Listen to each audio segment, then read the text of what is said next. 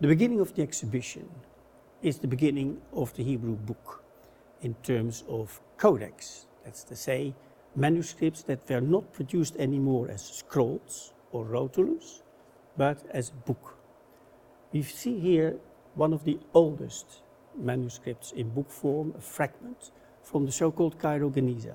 The Cairo Geniza was a storage place where Hebrew texts were kept. It was actually the synagogue in Fustat, Old Cairo.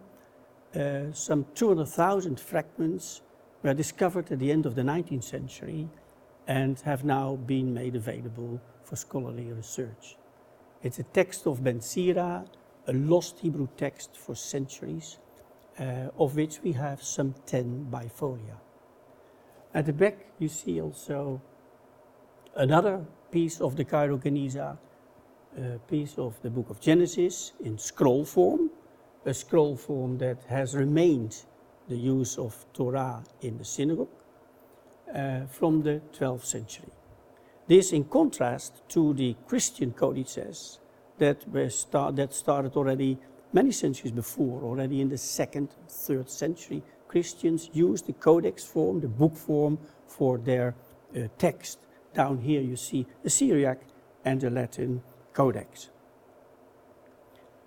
Having said this, one should look at the writing of codices. The way books were written uh, differs uh, considerably from one place to another.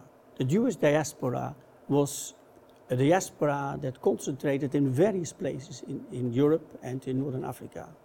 There were groups living in Northern Europe, in so-called Ashkenaz, in Germany and Northern France, uh, groups that lived in, uh, in Italy, and those who lived in, uh, in Spain and Northern Africa.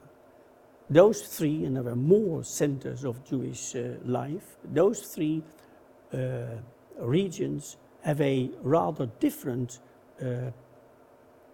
writing tradition.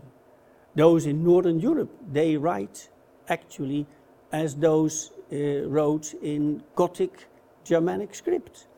And those in Italy had a beautiful, round, humanistic way of writing.